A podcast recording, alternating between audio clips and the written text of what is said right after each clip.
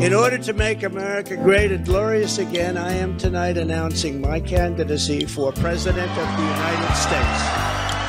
Do that to me one more time. Once is never enough. Donald Trump making the announcement last night, he kind of put himself in a spot. I imagine he was always going to run because what else is he going to do to generate attention and heat?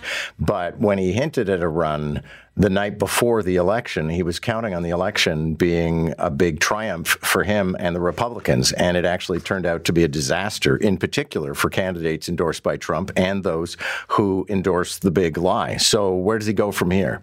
NBC News national radio correspondent Rory O'Neill is with us. Rory, nice to have you. Good morning. Hey, John. Good morning. All right. I mean, I guess you know, for those of us who cover this sort of thing, it's uh, it's an early Christmas present.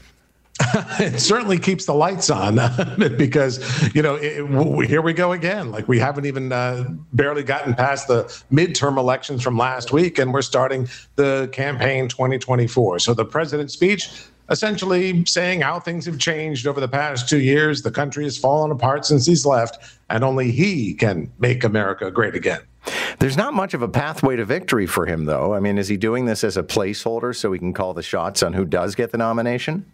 That perhaps, yeah, but that's the issue. You know, he's never really had more than 40, 42% approval in the polls. So, you know, what's suddenly going to push him over that 50% mark? Don't forget, he lost the popular vote in 2016 and 2020. It's a narrow path when you try to just win via the nation's electoral college system.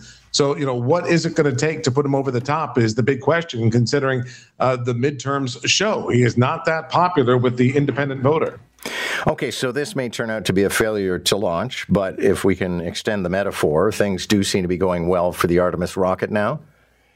They do. Uh, Artemis, the SLS rocket, I should say, did its job. It got the Orion crew capsule uh, up into space. So now Orion will go do an orbit around the moon over the next 25 days or so. It will be the farthest distance traveled by a human rated spacecraft uh, in history. So that it's going to come screaming back in through the Earth's atmosphere, generating heat of 5,000 degrees on that heat shield before it splashes down off the California coast. Thank you, sir. Good to have you this morning. Thanks, John.